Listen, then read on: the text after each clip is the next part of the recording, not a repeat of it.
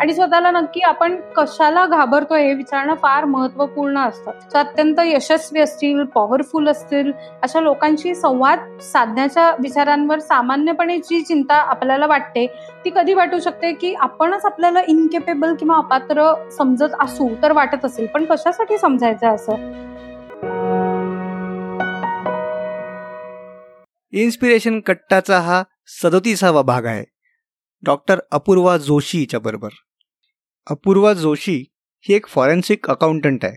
तिचं काम आहे समाजातील उच्चभ्रू पॉवरफुल श्रीमंत आणि हुशार अशा लोकांनी केलेले आर्थिक घोटाळे शोधून काढणं आणि त्याचे न्यायालयात मांडता येतील असे पुरावे सादर करणं. हे सगळं नेटफ्लिक्सवर जरी खूप ग्लॅमरस वाटत असलं तरी खऱ्या आयुष्यात प्रचंड मोठ्या ढिगाऱ्यातून म्हणजे आता अर्थात डिजिटल ढिगाऱ्यातून सुई शोधण्यासारखं आहे. हे काम खूप मेहनतीचं प्रचंड चिकाटीचं आणि अतिशय चौकस बुद्धीचं आहे. आपण बघतो की उद्योगपती खोटे उद्योग तयार करतात बँकांकडनं कर्ज घेतात ते बुडवून विदेशात पळून जातात किंवा अनेक पॉन्झी स्कीम्स असतात ज्याच्यात गुंतवणूकदारांकडनं खूप जास्त आणि खूप लवकर परताव्याचं आमिष देऊन पैसे गोळा केले जातात आणि ते घेऊन हे फ्रॉडस्टर पळून जातात. अशा घटना टाळण्यासाठी प्रिव्हेंटिव्ह आणि एज्युकेशनल काम पण अपूर्वा जोशी आणि तिची संस्था करत असते. अशा क्षेत्रांमध्ये काम करण्याचे फायदे आणि चॅलेंजेस काय आहेत? मुलींनी अशा क्षेत्रात यावं का? किंवा अशा क्षेत्रात काम करण्यासाठी कुठले कौशल्य किंवा कसला माइंडसेट आवश्यक आहे? अशा विषयांवर आजच्या या एपिसोडमध्ये आपण गप्पा केलेल्या आहेत. मित्रांनो हा आपला इन्स्पिरेशन कट्टा आहे. एक असा मराठी पॉडकास्ट जिथे आपण वेगवेगळ्या यशस्वी आणि प्रेरणादायी लोकांशी गप्पा मारणार आहोत. मी तुमचा होस्ट नचिकेत शिरे तुमचं स्वागत करतो. चला तर मग बोलूया अपूर्वा जोशी हिच्याशी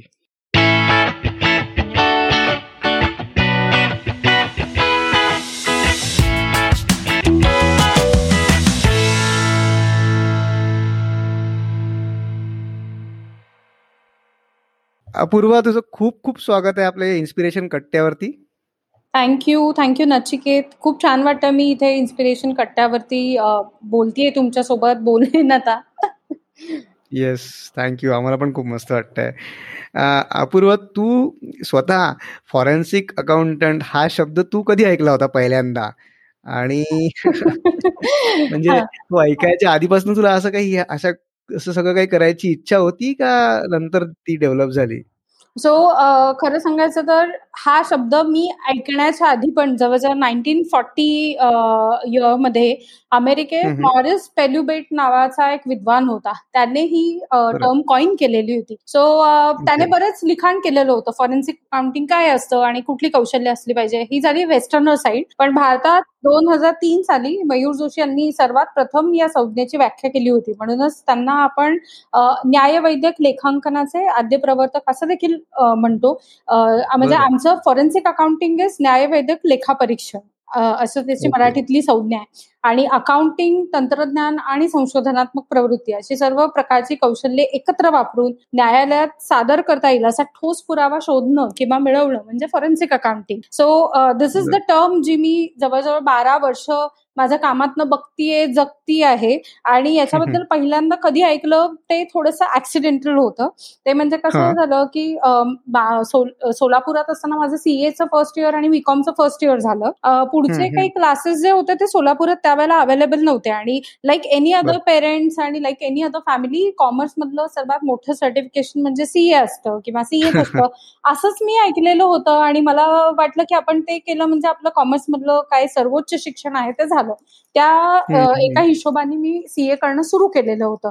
आणि मग सेकंड इयरच्या क्लासेससाठी ज्यावेळेला मी पुण्यामध्ये आले त्यावेळेला मी त्यावेळेला बराच रिसर्च करायचा. कारण माझी फॅमिली बॅकग्राऊंड सगळी डॉक्टर्सची असल्यामुळे आमच्या घरी कॉमर्समध्ये असं कोणी सांगायला मला नव्हतं गाईड करायला नव्हतं. त्यावेळेला मी मनी कंट्रोल नावाची एक वेबसाईट ज्या वेळेला बघत होते त्यात मी सर्वप्रथम पहिला शब्द ऐकला वाचला तो इन्व्हेंटरी फ्रॉड नावाचा. आणि I was eighteen years old त्याच्यामुळे it was so curious I was so curious की इन्व्हेंटरी आणि फ्रॉड असे दोन वेगवेगळे शब्द आपण वेगळे ऐकले होते ते एकत्र आले. म्हणजे काय आहे? आणि ती टर्म त्यावेळेला मयूर जोशींनी तिथे त्यांचा इंटरव्ह्यू झालेला होता त्याच्यात लिहिलेली होती. सो आय थॉट की आपण त्यांच्याबद्दल इतकं वाचलंय आणि रिसर्च केलेलं आहे तर आपण यांनाच जाऊन का नाही भेटत आहे? हे काय आहे नवं क्षेत्र? आपण बघूयात. याचं काही पॅरलली कुठले कोर्सेस असतील तर करूयात. या एका सिंपल थॉटनी मी त्यांच्यापर्यंत गेले. ही वॉज व्हेरी कर्टियस आणि आम्ही दोघेही ज्ञानप्रबोधिनीतनं शिक्षण झालं तो आमचा एक कनेक्टिंग दुवा होता. म्हणजे त्यांनी मला लगेच हे ऐकल्यानंतर लगेच भेटायला बोलवलं. आणि बोलता बोलता त्यांनी माझा कधी इंटरव्ह्यू घेऊन टाकला मला कळलंही नाही. आणि दोन हजार आठ जानेवारीमध्ये त्यांनी मला त्या इंटरव्ह्यू मध्ये सांगितलं की त्यांच्याकडे सीएचे आर्टिकलशिप ज्या शोधात मी पुण्यात आलेली होते त्याच्यासाठी ओपनिंग आहे. एक आहे ती नॉर्मल टॅक्स ऑडिट प्रॅक्टिसमध्ये आहे आणि एक आहे ती फॉरेन्सिक अकाउंटिंगमध्ये आहे. आणि देन मी फार काही तिथे ना वेळ दौडत बसले नाही की आपलं याचं फ्युचर काय असेल? असं तसं खूप आई बाबांना विचारा आणि खूप लोकांची मतं घ्या. असं काही केलं नाही. मी त्यांना तिथलं तिथे सांगून टाकलं की मी येते तुमच्याकडे आर्टिकलशिपला आणि मला या क्षेत्रात काम करायला आवडेल. आणि कारण मी एक फॅक्टर त्यावेळेला कन्सिडर केलेला होता की माझ्याकडे ट्रायल अँड एरर करायला वर्ष आहेत. मला समजा हे आवडलंच नसतं.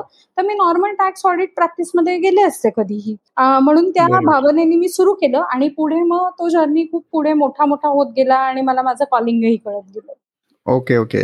पण मग तू जसं म्हटलं खूप तू विचार करत बसलीस नाही त्याच्यावर पण हा तुझा मूळ स्वभाव होता कारण तू म्हणजे इन्व्हेंटरी फ्रॉड असे दोन शब्द तो कुतूहल तुझ्यात निर्माण झाला किंवा तुझ्या फॅमिलीमध्ये डॉक्टर्सची तुमची फॅमिली आहे त्याच्यात तू कॉमर्स घेतलं. तसं वेगळे थोडासा वेगळा तू मार्ग निवडला वगैरे.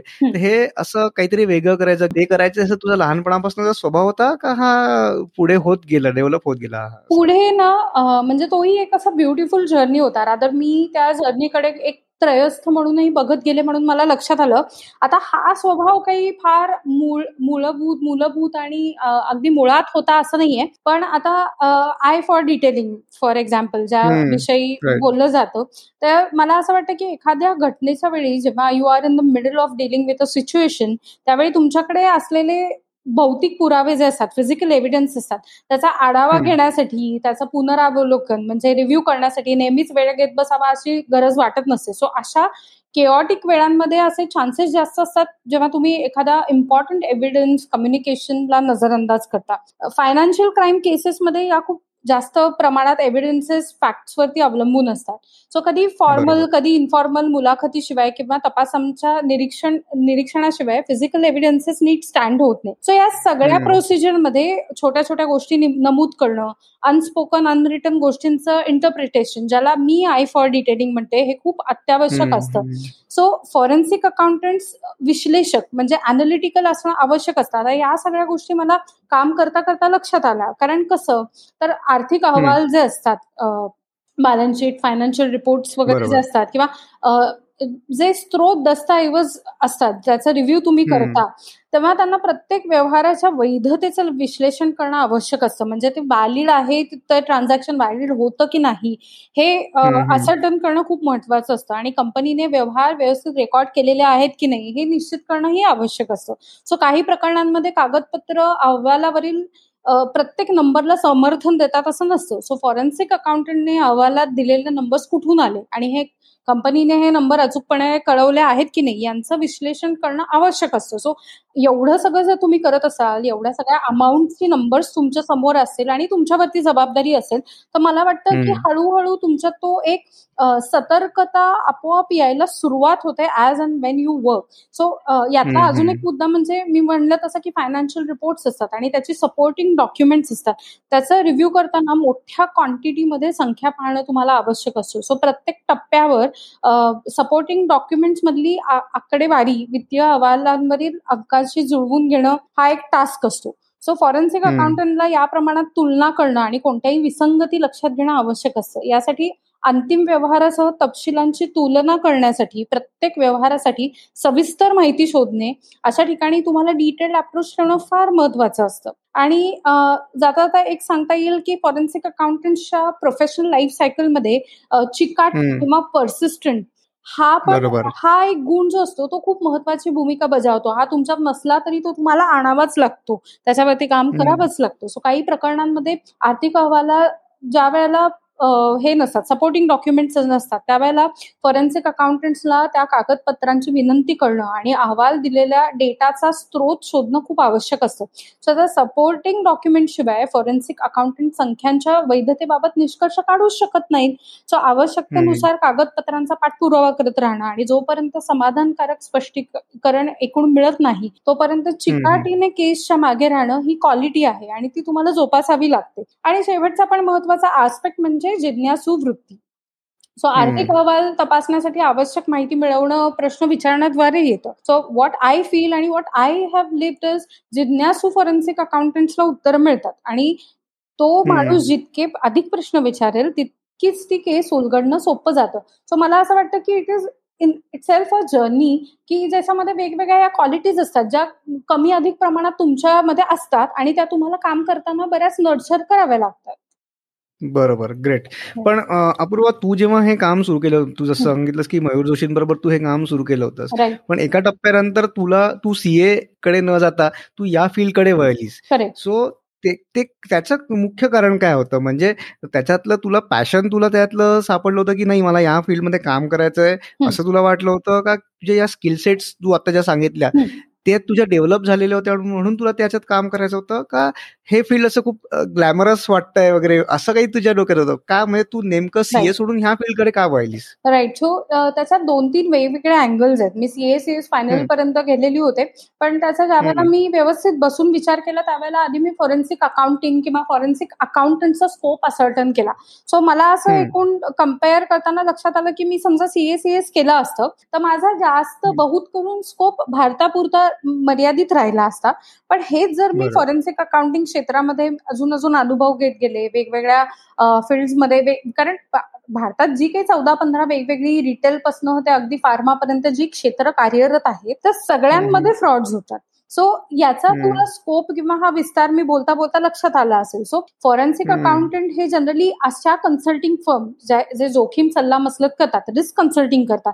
किंवा फॉरेन्सिक अकाउंटिंगमध्ये या सर्व्हिसेसमध्ये तज्ञ असलेल्या सल्लागार कंपन्यांद्वारे पण यांना नियुक्त केलं जातं. आणि इतकंच नाही तर वकील म्हणजे लॉ फर्म्स असतील किंवा कायद्याची अंमलबजावणी करणारी कोणतीही संस्था असेल विमा कंपन्या असतील किंवा सरकार मगाशी मी तुला म्हणले तसं सरकारी संस्था किंवा ज्याच्यामध्ये इकॉनॉमिक ऑफेन्स विंग येऊ शकतं सिरियस फ्रॉड इन्व्हेस्टिगेशन ऑफिस येऊ शकतं सीबीआय येऊ शकतं किंवा वित्तीय संस्था ज्याच्यामध्ये ज्याला आपण फायनान्शियल इन्स्टिट्यूशन्स म्हणतो बँक्स एनबीएफसी अशा सगळ्या ठिकाणी फॉरेन्सिक अकाउंटंटची डिमांड वाढतीये ती त्यावेळेलाही वाढत होती.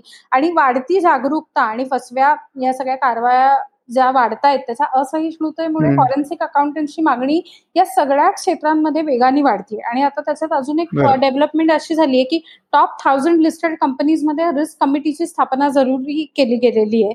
तर तिथे चीफ रिस्क ऑफिसर म्हणून सुद्धा अशा प्रकारच्या लोकांना बाव आहे. तर आता तुला लक्षात आलं असेल की फ्रॉडचा फ्रॉडचा बऱ्यापैकी प्रकार जो असतो तो वेगवेगळ्या म्हणजे fraud fraud is a bigger umbrella आणि त्याच्याखाली वेगवेगळं वेगवेगळ्या प्रकारचे यु नो वेगवेगळे फ्रॉड होतात. म्हणजे financial statement fraud white collar crime ज्याला टिपिकली आम्ही ब्रायबरी म्हणतो ज्याच्यामध्ये पॉन्झी स्कीम येतात इन्सायडर ट्रेडिंग येतं एम्बेझलमेंट येतं सायबर क्राईम येतो मनी लॉन्ड्रिंग येतं इन्शुरन्स फ्रॉड्स असतात कॉन्ट्रॅक्ट आणि प्रोक्युरमेंट फ्रॉड्स असतात फायनान्शियल डेटा अनालिसिस असतं डॅमेज असेसमेंट असतात डिवोर्स केसेसमध्ये फॉरेन्सिक अकाउंटंट्स असतात. आणि हे सगळं सोडून tray you have to trace the illegal fund well आणि अजून एक आम्ही काम करतो तर ड्यू डिलिजन्स रिव्ह्यू करतो बँकांसाठी. त्यानंतर लोकेटिंग हिडन असेट ज्याला आम्ही असेट ट्रेसिंग म्हणतो त्यानंतर फॉरेन्सिक ऑडिट सो अशा वेगवेगळ्या प्रकारच्या कामांमध्ये फॉरेन्सिक अकाउंटंटची गरज असते. सो हा स्कोप ऐकल्यानंतर डेफिनेटली तुला ऐकताना हा इंटरेस्टिंग वाटत असेल. यातल्या असाइनमेंट वरती मी काम केलेलं आहे. सो मला हे लक्षात आलं की याला ग्लोबल स्कोप आहे. मी जे शिकलेली आहे त्याला. आणि मी ज्या वेळेला याच्यामध्ये काम करत होते त्या काळात दहा वर्षापूर्वी फॉरेन्सिक अकाउंटंट भारतामध्ये पाच सहा हजार होते. अजूनही आमची गणना हजारांमध्येच आहे. आणि त्याच्यामुळे मला लक्षात आलं की आणि आधीच पाच सहा हजार किंवा आता काय दहा वीस हजार फॉरेन्सिक अकाउंटंट त्याच्यात बायकांची संख्या खूप नगण्य आहे. त्याच्यामुळे हो. एकूण मला लक्षात आलं की दिस इज माय कॉलिंग मला जे काही वेगळं करायचं होतं कॉमर्स क्षेत्रामध्ये ते मला करायचं इथे स्कोप आहे.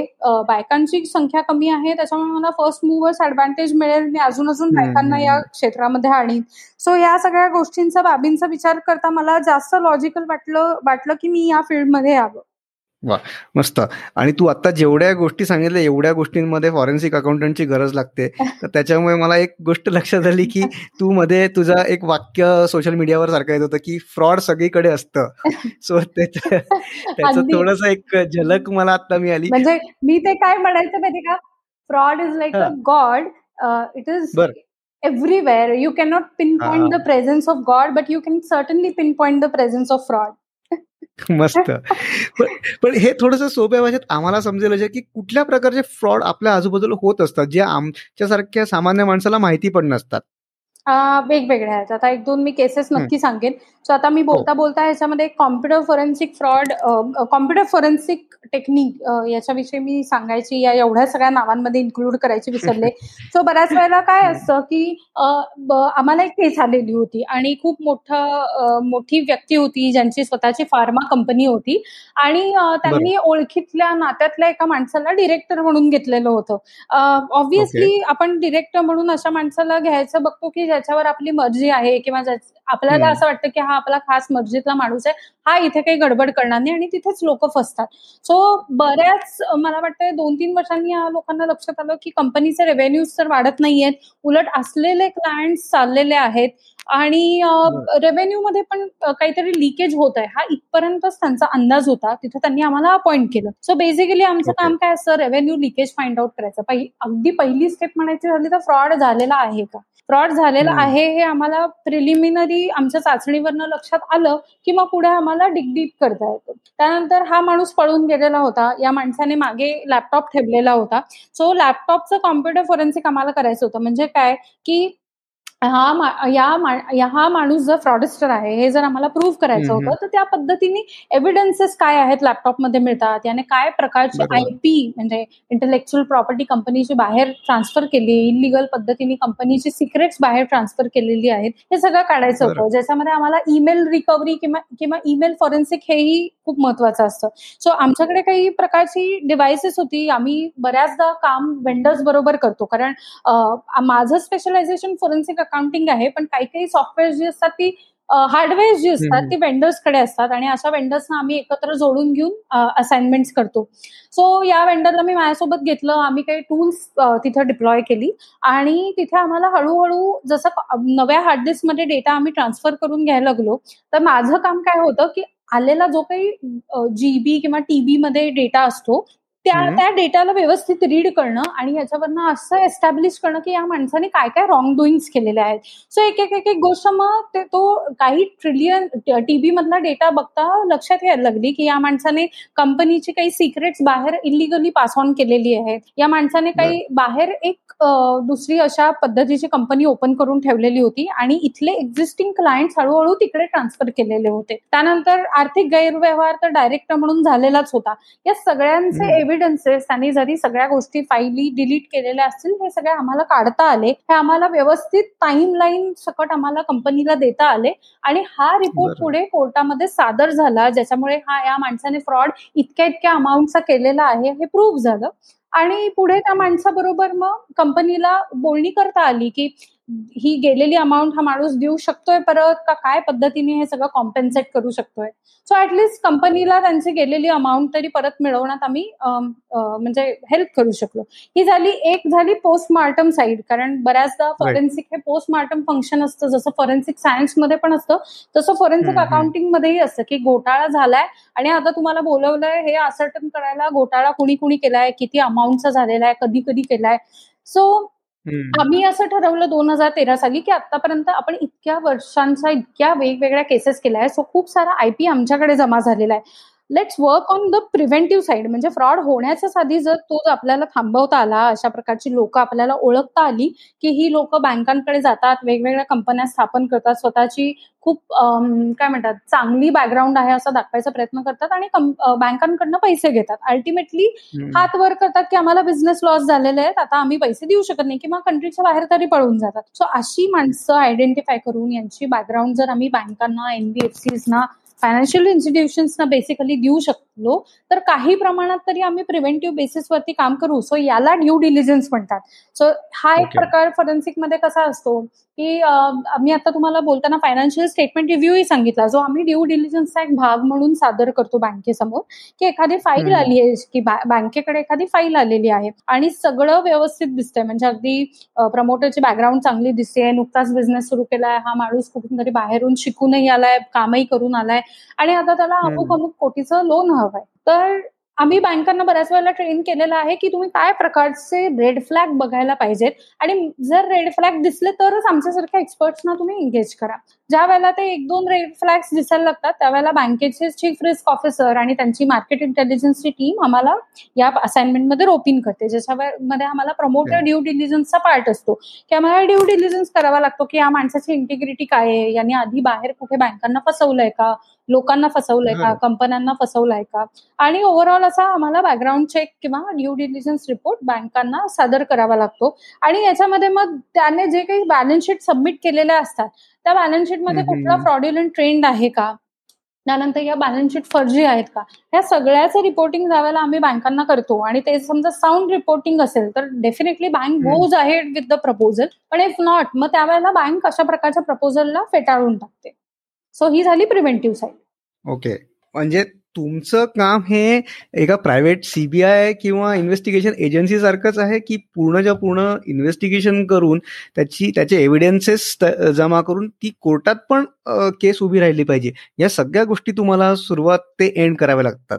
अगदी बरोबर. आधी आम्हाला फ्रॉड झालेला आहे का नाही इथून असर्टन करून त्यानंतर मी तुम्हाला मगाशी सांगितलं जसं की फ्रॉड किती क्वांटिटीचा झालेला आहे कुणी कुणी मिळून केलेला आहे काय पद्धतीने झालेला आहे याचा एव्हिडन्स सकट व्यवस्थित रिपोर्ट खरं हे स्टोरी टेलिंग आर्ट आहे फक्त बेस्ड ऑन एव्हिडन्सेस सो आम्हाला अशा पद्धतीने हा रिपोर्ट असा ज्यांनी आम्हाला अपॉइंट केलाय त्यांना द्यावा लागतो. आणि काही काही केसेसमध्ये आम्हाला एक्सपर्ट विटनेस म्हणून आम्हाला कोर्टामध्ये जावं लागतं. आम्हाला ज्युरी किंवा जजना आमचा टेक या केसवरचा काय आहे आणि एक्सपर्ट विटनेस म्हणून आम्हाला ज्या गोष्टी सांगाव्या लागतात त्या सांगाव्या लागतात. त्यामुळे स्टार्ट टू एंड अशी मोठी प्रोसिजर आहे. ओके. मग आम्ही आता जसं मागच्या वर्षात ते नाईन्टीन नाईन्टी टू स्कॅम हा वेब सिरीज बघितली तर तशा टाईप तू एखादी कुठली इन्व्हेस्टिगेशन केली असशील तर त्याच्याबद्दल आम्हाला ऐकायला आवडेल. ती झाली stock market scam right? Right right so अशा प्रकारचं इन्व्हेस्टिगेशन हाय प्रोफाईल कुठली एखादी केस किंवा खूप इंटरेस्टिंग अशी आमच्याकडे खूप साऱ्या हाय प्रोफाईल केसेस येतात. त्यातल्या एक म्हणजे आम्ही मध्यंतरी काही वर्षांपूर्वी सेबी सोबत काम करत होतो. सो प्री आयपीओ ऑडिट्स होती आमच्याकडे. आणि त्यावेळेला दोन तीन अशा कंपन्या आलेल्या होत्या. मी ऑब्व्हियसली नावं तर घेऊ शकत नाही because it's a confidential thing तो दोन तीन इतक्या आपल्याला नेहमी माहिती असलेल्या कंपन्या आलेल्या होत्या. एक एक होती ज्याच्यामध्ये एका खूप मोठ्या ऍक्टरची इन्व्हेस्टमेंट होती. आणि त्याला हे माहितीच नव्हतं की ज्या कंपनीमध्ये आपण इन्व्हेस्ट केलेलं आहे त्या कंपनीमध्ये खूप सारे फंड आहेत ते पाकिस्तानात आलेले गेलेले दिसत आहेत ज्या वेळेला आम्ही त्याला ऍक्च्युली समोर घेऊन इंटरव्ह्यू करायचा प्रयत्न केला त्यावेळेला त्याला एवढंच माहिती होतं की आपल्या बँक अकाउंट मधून इकडे पैसे ट्रान्सफर झालेले आहेत आणि आपल्याला पुढचं काही माहिती नाहीये. सो आम्हाला हेही लक्षात आलं की लोक किती पैशा बाबतीत इग्नोरंट असतात त्यांना आपले पैसे कुठल्या कंपनीत चाललेले आहेत आणि त्याचा संभाव्य धोका काय जर आपण त्या कंपनीवर ड्यू डिलिजन्स केला नाही हे काही माहिती नसतं एक मोठा ऍक्टर असू दे अगदी खान कॅटेगरीतला किंवा कुणीही असू दे. सो प्री आयपीओ ऑडिट्समध्ये काय होतं की बेस्ड ऑन हे interviews based on these evidences ज्याच्यामध्ये आम्हाला असं असर्टन करता येतं की इलिगल फंड ट्रान्सफर कंट्रीच्या बाहेर झालेली आहे किंवा कंपनीमध्ये कॅश डिपॉझिट जी झालेली आहे ती इलिगल झालेली आहे. त्यावेळेला सेबी या कंपन्यांचा आयपीओ फेटाळून लावते. आणि ज्या वेळेला तुम्ही अशा प्रकारचा आयपीओ फेटाळून लावता त्यावेळेला बेस्ड ऑन की किती सिव्हिअर ही केस आहे त्याच्यावर लाईफ टाईम बॅन येऊ शकतो. म्हणजे पुढच्या काही काळामध्ये ही कंपनी आयपीओ साठी परत पेपर्स फाईल करू शकत नाही. सो अशा बऱ्याच केसेस आहेत. बऱ्याच इथे सलून चेन्स आहेत ज्यांनी पण आतापर्यंत आयपीओ साठी दोन हजार बारा तेरा मध्ये सेबीकडे पेपर्स फाईल केलेले होते. पण त्यावेळेला ज्या वेळेला आम्हाला आमच्याकडे ही केस आली त्यावेळेला आम्हाला बऱ्याच इनोव्हेटिव्ह गोष्टी लोक अकाउंटिंग सॉफ्टवेअरशी कसे प्ले करतात आणि काय पद्धतीने फसवतात किंवा मल्टी लेवल मार्केटिंग स्कॅम काय असतात? ज्याच्यामध्ये लाखो लाखो इन्व्हेस्टर्सना दुबवलेलं असतं. अशी लोक पुढे आयपीओ काढायचं बघतात आणि नंतर हा पैसा कधीतरी कंट्रीच्या बाहेर जाणार असतो. सो अशा वेळेला आम्ही ज्या वेळेला असे रिपोर्ट किंवा असे काही डिस्क्रिट फाइंडिंग देतो सेबी किंवा इव्हन कुठल्याही ऑथॉरिटीजना त्यावेळेला अशा लोकांचे आयपीओ फेटाळले जातात. ओके आणि अपूर्वा तू आता मल्टी लेवल मार्केटिंगबद्दल बोललीस आणि नुकतंच तू त्याच्याबद्दल एक लेख पण शेअर केला होतास. तर हे मल्टी लेवल मार्केटिंग किंवा इतर जे सामान्य माणसांशी किंवा त्याच्यात एखाद्या म्हणजे मध्यमवर्गीय लोकांचे पैसे फसतात की बरेचदा काय म्हणतात त्याला टेलिकॉलरच्या थ्रू किंवा कार्ड क्लोनिंग आहे असे जे फ्रॉड्स होतात. तर त्याच्याबद्दल काय सांगू शकशील? की कुठल्या प्रकारचे फ्रॉड सध्या जास्त चालू आहेत आणि सामान्य लोकांनी त्याच्यापासून कसं वाचलं पाहिजे?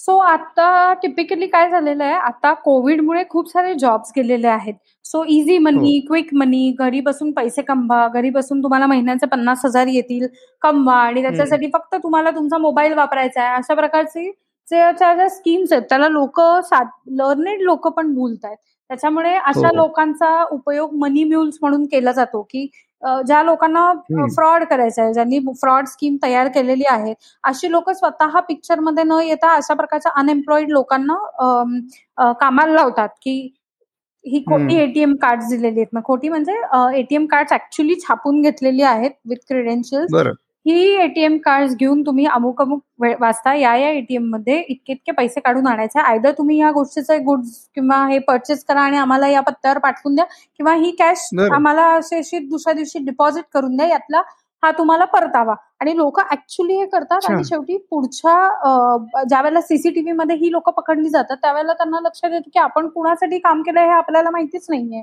सो अशा पद्धतीने या लोकांना फसवलं जातं. दुसरा अजून एक टिपिकल प्रकार काय असतो की मध्ये आम्ही एक खूप मोठं इन्व्हेस्टिगेशन केलेलं होतं. असं स्पॉन्झी स्कीम होती ती.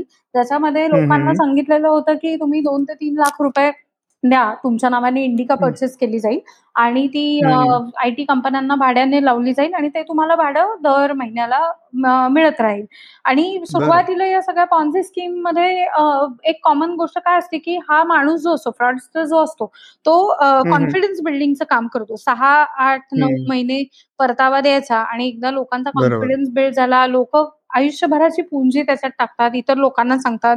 लोन काढून घेऊन पैसे त्याच्यामध्ये टाकतात आणि नंतर त्यांना लक्षात येतं की माणूस पोबारा होतो. सो अशा प्रकारच्या ज्या स्कीम्स असतात की ज्याच्यामध्ये परतावा अनबिलिव्हेबल असतो अगदी. की वीस टक्के रिटर्न तीस टक्के रिटर्न आणि इतक्या कमी वेळेत रिटर्न मिळतं त्यावेळेला लोक क्विक मनीला बोलतात सो मनी किंवा पैसा मिळवण्यासाठी नेहमी हार्डवर्क याला ऑप्शन नाहीये आणि पर्यायी नाही त्याच्यामुळे अशा प्रकारे कुठलाही किती तुम्ही अगदी डेस्परेट असाल पैसे कमवण्यासाठी this is not the way कारण ज्याच्यामध्ये मोस्टली असं होतं की जे असं इंटरनेटवरनं हे येतात ऑफर्स येतात त्या मोस्टली फ्रॉड ऑफर्स असतात. काही काही अगदी जेन्युइन असतीलच पण फार बोटावर मोजण्यासारख्या त्याच्यामुळे लोकांनी अशा प्रकारच्या कुठल्या स्कॅममध्ये किंवा एम्प्लॉयमेंट स्कॅम असतात की तुम्हाला इथे इथे गव्हर्नमेंट सर्व्हिसमध्ये लावून दिलं जाईल पण तुम्ही या या बँक अकाउंटमध्ये आधी इतके पैसे भरा. हे असं आणि त्यानंतर तो माणूस ट्रेसेबलच नसतो. तो अकाउंट बंद झालेलं असतं. सो या सगळ्या गोष्टी लोकांनी अवॉइड केल्या पाहिजे. जिथं क्विक मनी किंवा अनबिलिव्हेबल जे दिसतंय तिथे लोकांनी पॉज घेतला पाहिजे आणि विचार केला पाहिजे की आपण नक्की कुणासोबत हा व्यवहार करतोय पैशाचा. राईट राईट बिलकुल.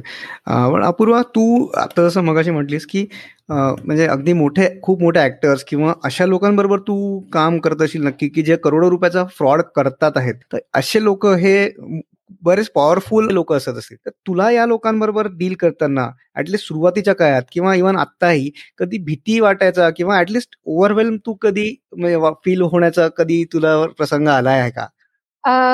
आता याचं मोठं उत्तर आहे पण डेफिनेटली हे हो. बोलायला मला आवडेल कारण बारा तेरा वर्षाचं माझं काम आहे आणि त्याच्यात अगदी दिवस दिवस आठवतो मला. So what I feel is you wouldn't be human if you don't dent feel at least a twinge of nerves when interacting with important people असं मला माझे सिनियर्स त्या वेळेलाही नेहमी सांगायचे. ओव्हर द पिरियड मी एक शिकले की स्वतःच्या मानसिकतेत आणि दृष्टिकोनात काही छोटे छोटे बदल केले की हेच बदल चिंता कमी करायची किंवा तुम्हाला स्वतःला अभिप्रेत असलेलं संभाषण करण्याची शक्यता वाढवण्यास मदत करतात. ज्याला आपण या लोकांशी बोलताना चिंता अस्वस्थता किंवा इतर काही म्हणत असू तर खरं सांगायचं तर ती फक्त भीती असते. सो ही जी भीतीची भावना असते ती कुठल्याही लॉजिकल विचार प्रक्रियेला हायजॅक करते. म्हणजे प्रिपेअर करून गेली बोलायचं आणि बोललेली तर नाहीच असं होऊ शकतं बऱ्याचदा. आणि स्वतःला नक्की आपण कशाला घाबरतोय हे विचारणं फार महत्त्वपूर्ण असतं. सो अत्यंत यशस्वी असतील पॉवरफुल असतील अशा लोकांशी संवाद साधण्याच्या विचारांवर सामान्यपणे जी चिंता आपल्याला वाटते ती कधी वाटू शकते की आपणच आपल्याला इनकेपेबल किंवा अपात्र समजत असू तर वाटत असेल. पण कशासाठी समजायचं असं?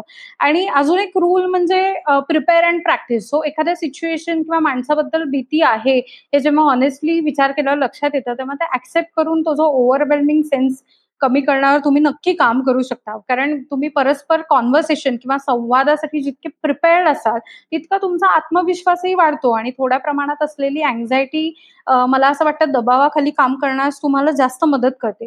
So for example Mister X Y Z यांना भेटल्यावर काय बोलावं? याविषयी काळजी करण्याऐवजी तुम्ही स्वतःला काही कॉमन ग्राउंड आणि आयडियाजने प्रिपेअर ठेवलं सज्ज ठेवलं तर ते कॉन्व्हर्सेशन जास्त प्रॉडक्टिव्ह ठरू शकतं. आणि आवश्यकतेनुसार कम्युनिकेशन तुम्हाला ते स्ट्रेचही करता येतं. सो मला नेहमी असं वाटत गेलेलं आहे की इनफॅक्ट पॉवरफुल लोकांशी तुम्ही जितका संवाद साधाल कामाच्या निमित्तानं तितके पटकन सिच्युएशनशी कम्फर्टेबल व्हाल सो यात अजून एक मुद्दा असा की अशा लोकांशी डील करताना मी शिकले तो म्हणजे अतिशयोक्ती आणि वस्तुस्थिती यातला फरक जाणणं.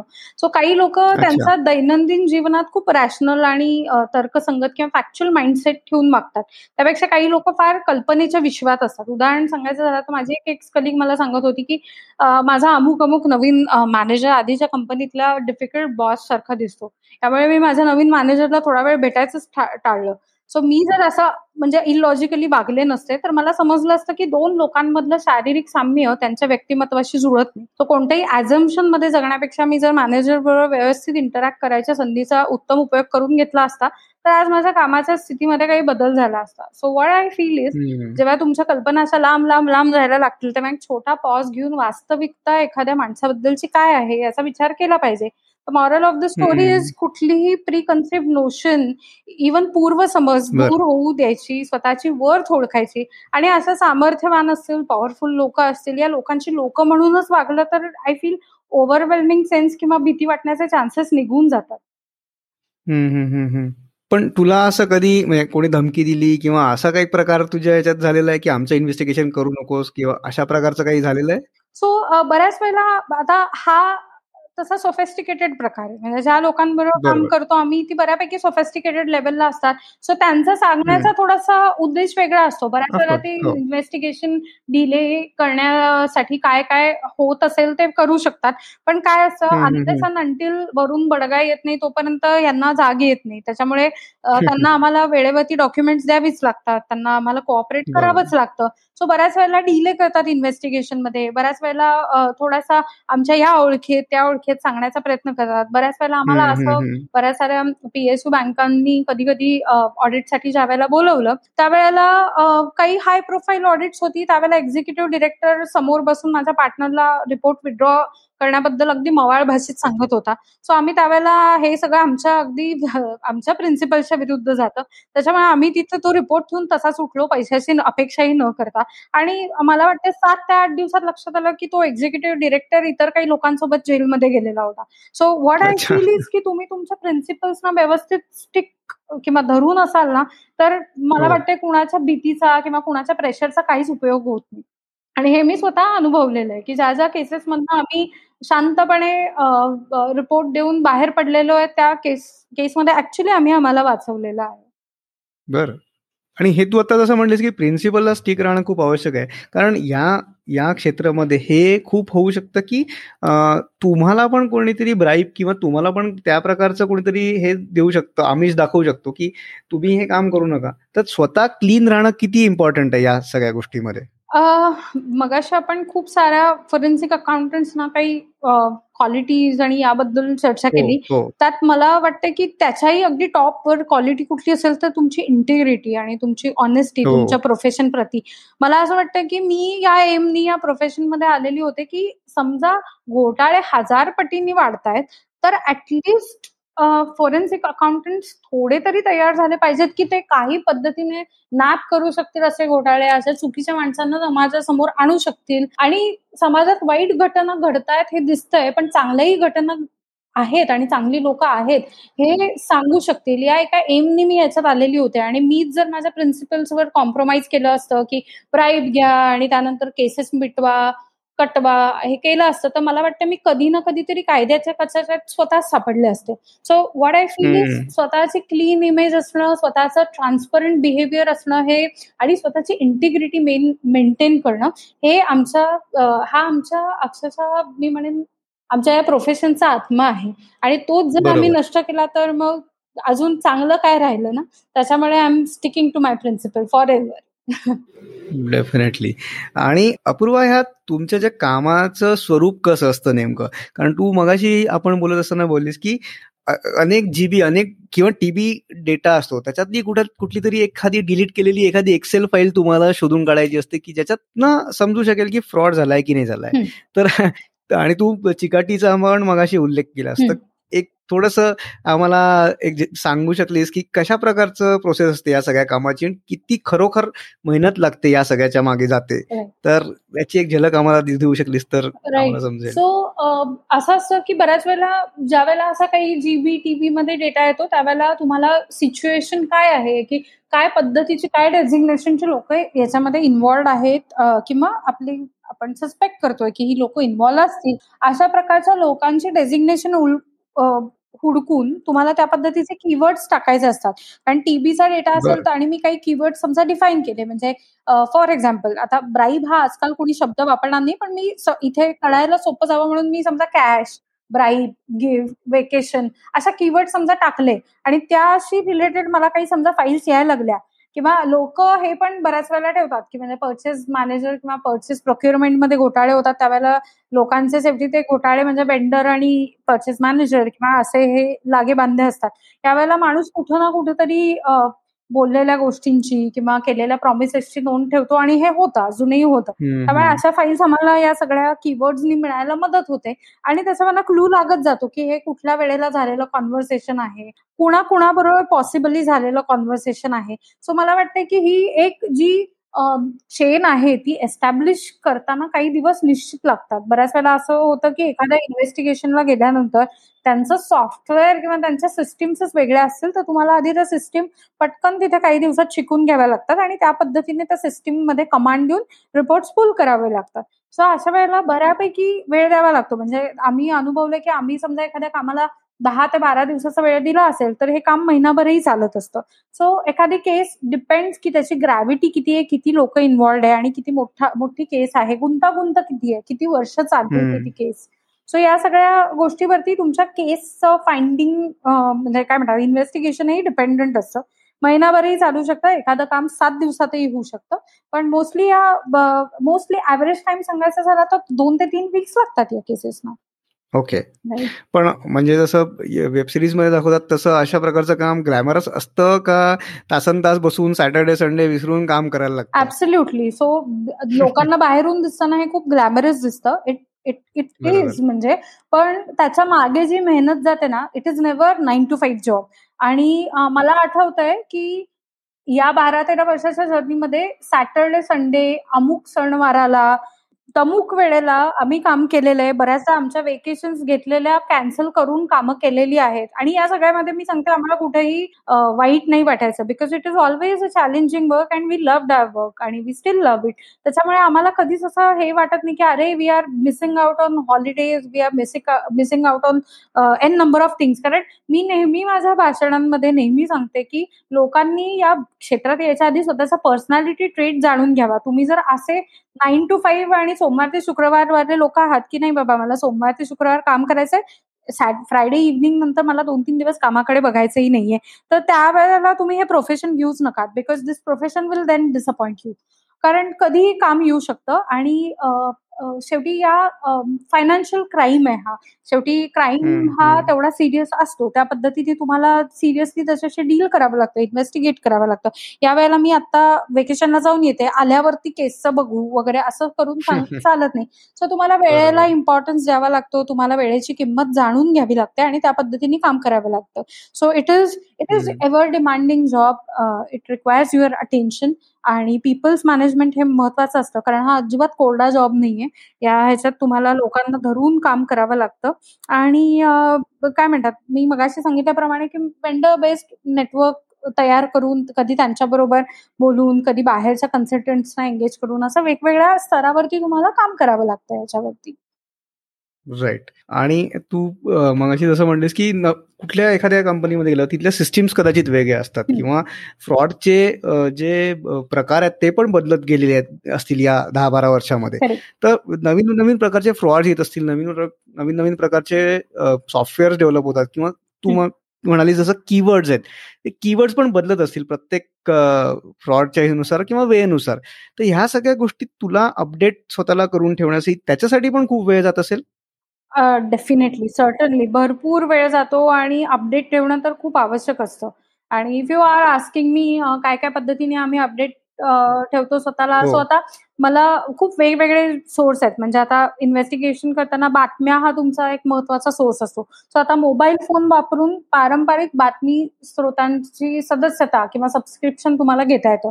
सो नेहमी येता जाता किंवा मी नियमितपणे प्रवास करत असल्यामुळे आवडीच्या बातम्यांचे मोबाईल फोन ऍप्स डाउनलोड केले ज्यामध्ये अनेक पर्याय उपलब्ध असतात. अगदी वॉल स्ट्रीट जर्नलपासून ते इन्व्हेस्टिगेटिव्ह जर्नालिझम मधलं कॅरावन किंवा CNN CNBC Moneycontrol to Akashvani अशा सगळ्या उपयोगी पोर्टल्समुळे बरीच अपडेट्स वेळेत मिळायला मदत होतात. त्यानंतर अजून एक प्रकार आहे जो आम्ही युज करतो तो न्यूज अग्रिगेटर सो हा सुद्धा एक चांगला नो नॉनसेन्स प्रकार मी ट्राय केला. सो याचा व्याख्यानुसार गेलं तर बातमी एकत्रित करणारं हे एक ऍप्लिकेशन असतं जे फार क्विक आणि इझी ग्लान्समध्ये बातम्या आणि इतर सगळी बातम्यांसोबतची सामग्री एकत्रित करतं.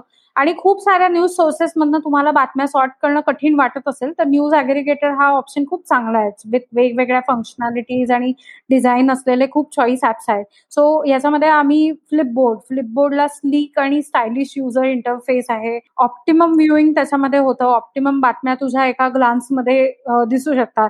त्यानंतर फिडली नावाचं एक ऍप आहे. सर समजा तुला खूप साऱ्या साईट्सवरनं कंटेंट येतोय असं वाटत असेल तर तुला काही विशिष्ट साईट्सवरचाच कंटेंट दाखवायचा असेल तर Feedly is good to go app त्यानंतर गुगल करंट्स हा हे पण एक रिकमेंडेड आहे.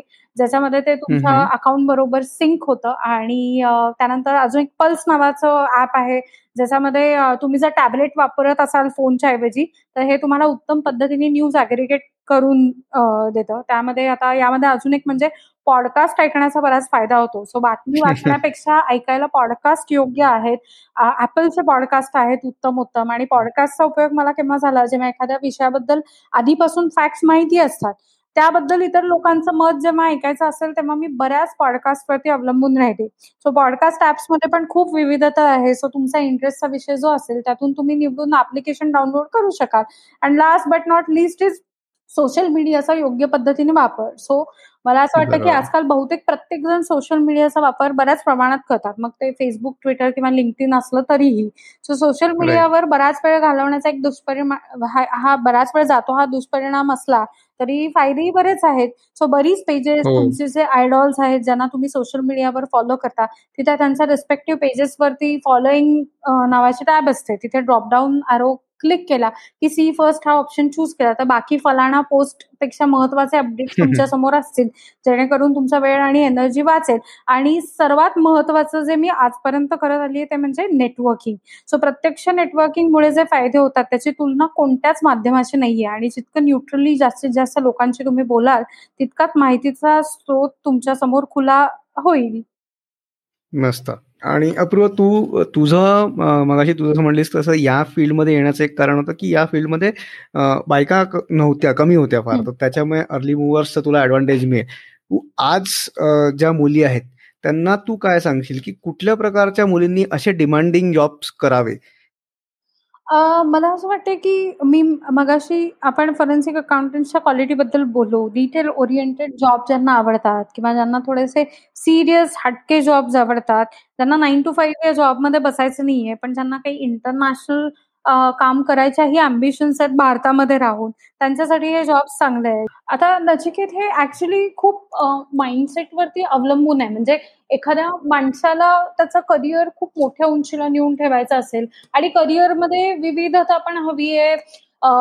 करिअर थोडं हटके करायचं आहे आणि ज्या ज्या वेळेला तुम्ही मी आता म्हणलं तसं it is not nine to five job you have to be ready you have to be prepared आणि तुम्हाला ट्रॅव्हलिंग वेळच्या वेळेला करता आलं पाहिजे. तुम्हाला लोकांना मॅनेज करता आलं पाहिजे वेंडर्सना मॅनेज करता पाहिजे आलं पाहिजे.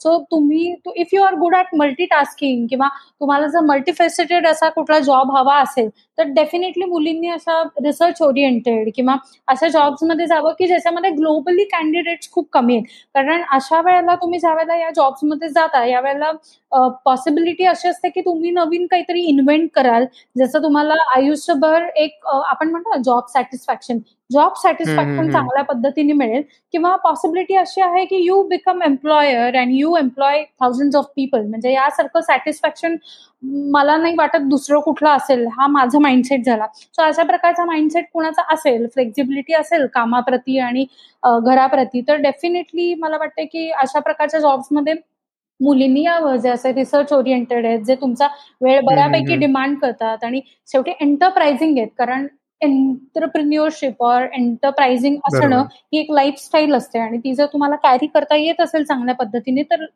मुलींनी डेफिनेटली तो पर्सनॅलिटी ट्रेट ओळखून या क्षेत्रात काम करावं. तू ज्या उद्देशाने ज्या हेतूनी या क्षेत्रात आली होतीस आज एवढे वर्ष काम केल्यानंतर तुला काय वाटतं की ज्या हेतूनी आली त्याच्यापेक्षा खूप चांगलं अजून झालेलं आहे की आर यू सॅटिस्फाईड की असं वाटतं की नाही अरे ज्या हेतूसाठी आली होती त्या ते तो हेतू अजून पूर्ण झालेला नाहीये. आता हा अगदी कन्फ्युजिंग प्रश्न आहे पण एक गोष्ट which I am very sure of मला माझ्या कामामध्ये जॉब सॅटिस्फॅक्शन शंभर टक्के आहे. म्हणजे it was never a bad choice it was one of the best choice ever made आणि थँक्स टू माय फॅमिली कारण त्यांनी मला फार सपोर्ट केला त्यांनी मला आठवत नाहीये या तेरा चौदा वर्षांमध्ये कधीही माझ्या फॅमिलीनी मी नाहीये अमुक एखाद्या गोष्टीला प्रेझेंट किंवा ही अशी काही कुरकुर केलेली आहे.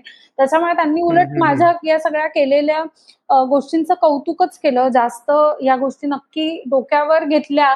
सो दॅट मला लक्षात आलं की मी राईट ट्रॅक वरती आहे. आणि त्याही याच्यामुळे मला खूप मोटिवेशन मिळत गेलं. वेगवेगळ्या वेळेला मला मीडियामध्ये म्हणजे मी एकतर आय एम कन्सल्टंट त्याच्यामुळे मी एम्प्लॉईड नाहीये कुठे. सो वेगवेगळ्या वेळेला मला मीडियाशी बोलण्याचेही चान्सेस मिळाले. मी हे क्षेत्र जवळजवळ खूप लोकांपर्यंत हजारो लाखो लोकांपर्यंत माझ्या लिखाणातनं आणि बोलण्यातनं मी पोहोचवू शकले. सो मला वाटतं की जे ज्या हेतूने मी याच्यात उतरलेली होते तो मोर ऑर लेस म्हणजे पूर्ण झालेला आहे. याच्यामध्ये माझं पुस्तक लिहून झालेलं आहे. वॉट नॉट एका कोर्ससाठी मी सिलेबस डेव्हलप केला आहे बऱ्याच गोष्टी करून झालेल्या आहेत. सो मला असं वाटतं की मी ज्या हेतूने याच्यात उतरले होते त्याच्यापेक्षा बऱ्याच मोठ्या गोष्टी मला करण्याची संधी मिळाली आहे. मला त्या त्या वेळेला ते रिसोर्सेस लोक वेळा या सगळ्या मॅच होत गेल्यात आणि त्याला मी माझं आय थिंक शंभर टक्के द्यायचा प्रयत्न केला म्हणून गोष्टी फळत गेल्यात. सो मला वाटतं की बऱ्याच गोष्टी केल्यात अकम्प्लिश झालेल्या आहेत. लोकांना पण हे क्षेत्र काय करण्याची संधी मला देता आलेली आहे त्यांना मिळवता आलेली आहे. अजून बरंच काम करायचं बाकी आहे but I think over the period तेही होईल. ग्रेट अपूर्व आता आपण आपल्या पुढच्या राऊंडकडे बघूया. एका वाक्यात उत्तर द्यायची आहेत. बर सो एक एक पुस्तक जे तू वाचलंयस तुला खूप त्यातनं प्रेरणा मिळाली आणि तू रेकमेंड करशील सगळ्यांना वाचावं म्हणून. हा मला तसं ट्रू स्टोरी म्हणशील तर मला नॉट विदाउट माय डॉटर पुस्तक खूप आवडलं. बिकॉज मी ते खूप वेळेला वाचलं आणि nothing to do with my work म्हणूनच मी हे रिकमेंड करते. कारण त्याच्यातनं एकूण काय आहे त्या बाईची जिद्द कळते आणि काय पद्धतीने तिने स्वतःला तैरानच्या बाहेर काढलं. It was very interesting very intriguing आणि किती त्या सर्कमस्टन्सेसमधनं तिने फाईट आउट करून हे केलं. It was very inspiring so I like this book so not without my daughter okay great तुझ्या दैनंदिन आयुष्यातली एखादी सवय ज्याच्यामुळे तू एवढं सगळं करू शकलीस? नेटवर्किंग हे मागचं जे वर्ष एक दीड वर्षापासून आपला पूर्ण पॅन्डामिक लॉकडाऊन या सगळ्यामुळे जे चालू आहे या सगळ्या काळामध्ये आपल्याला काय शिकायला मिळालं? चेंज चेंज इज इनएव्हिटेबल खरा हा तुझा रॅपिड फायर राऊंड असतं ते मला थोडस सांगायला आवडेल की रिस्प्रो माझी जी कंपनी आहे तर ट्रेडिशनली दोन पद्धतीत आम्ही काम करायचो. एक होतं आमचं एज्युकेशन इंडिया फॉरेन्सिक नावाने आमचे एज्युकेशन अँटी फ्रॉड एज्युकेशन किंवा फायनान्शियल क्राईम्समधली एज्युकेशन सर्टिफिकेशन आहेत जे खूप साऱ्या प्रोफेशनल्सनी घेऊन आता ते वेगवेगळ्या बँकांच्या डायरेक्टर लेवलवरती आहेत आणि खूप उत्तम काम करत आहेत. सो एक आहे ते एज्युकेशन लेवल आणि एक आहे ते कन्सल्टिंग कन्सल्टिंगमध्ये माझा जास्त पार्ट आहे. सो आतापर्यंत कन्सल्टिंगचा रेव्हेन्यू पॅन्डेमिक पिरियड पर्यंत सर्वात जास्त कॉन्ट्रीब्युटिंग होता where education was doing okay म्हणजे त्याच्यावरती माझा जास्त भर नव्हता. पण जसं जसं मला लक्षात आलं की कन्सल्टिंग हे पॅन्डेमिक सारख्या ऍक्टिव्हिटी मुळे थोडंसं स्लो होऊ शकतं. त्यावेळेला मला लक्षात आलं की एज्युकेशन ही अशी नेसेसिटी आहे की की कुठलीही नैसर्गिक आपत्ती येऊ देत काही येऊ देत एज्युकेशन लोक घ्यायची थांबत नाही स्वतःचं स्किल अपग्रेडेशन खूप महत्वाचं असतं. त्याच्यामुळे लोक डिस्टन्सवरनं असेल एज्युकेशन घेतात. आणि तेव्हा मला खऱ्या अर्थाने या एज्युकेशन बिझनेसचं पोटेन्शियल कळलं आणि माझा पूर्ण फोकस माझा कन्सल्टिंग मधनं एज्युकेशनला शिफ्ट झाला. सो ट्रेडिशनली मी जर पुस्तकं पाठवत असेल लोकांना तर आता सगळा व्हिडिओ कंटेंट तयार झालेला आहे आणि लोक आता व्हिडिओज वरती शिकतात. सो हा चेंज मी त्यावेळेला एनविजन केलेला नव्हता जो मला आता मी एका वर्षात केला आणि त्याला भरघोस प्रतिसाद मिळाला इंडस्ट्रीमधून ग्रेट तू मग अशी पॉडकास्टबद्दल बोललीस. एखादा पॉडकास्ट जो तू रेकमेंड करशील ऐकावा लोकांनी? नचिकेत तुझेच पॉडकास्ट ज्याच्यामध्ये इतक्या वेगवेगळ्या क्षेत्रातली लोक येऊन गेलेली आहेत आणि त्यांचं प्रेरणादायी आयुष्य आणि जर्नी सांगतात. मला वाटतं तुझेच हे सगळे पॉडकास्ट लोकांनी ऐकले पाहिजेत. ऍटलिस्ट हे मराठी लोकांसाठी तरी झालं. आणि बाकी करिअर रिलेटेड कितीतरी पॉडकास्ट ऍपल पॉडकास्टवर ऍपल पॉडकास्ट स्टँडवरती अवेलेबल आहेत. स्पॉटीफायवर अवेलेबल आहेत. राईट या. या. थँक्यू माझ्या माझ्या पॉडकास्टवरचं नाव रेकमेंड केल्याबद्दल. एक असा फ्रॉड किंवा एखादी अशी गोष्ट जी लोकांनी टाळली पाहिजे त्यांच्या फायनान्शियलमध्ये कारण त्याच्यात खूप कॉमन फ्रॉड होतात आहे.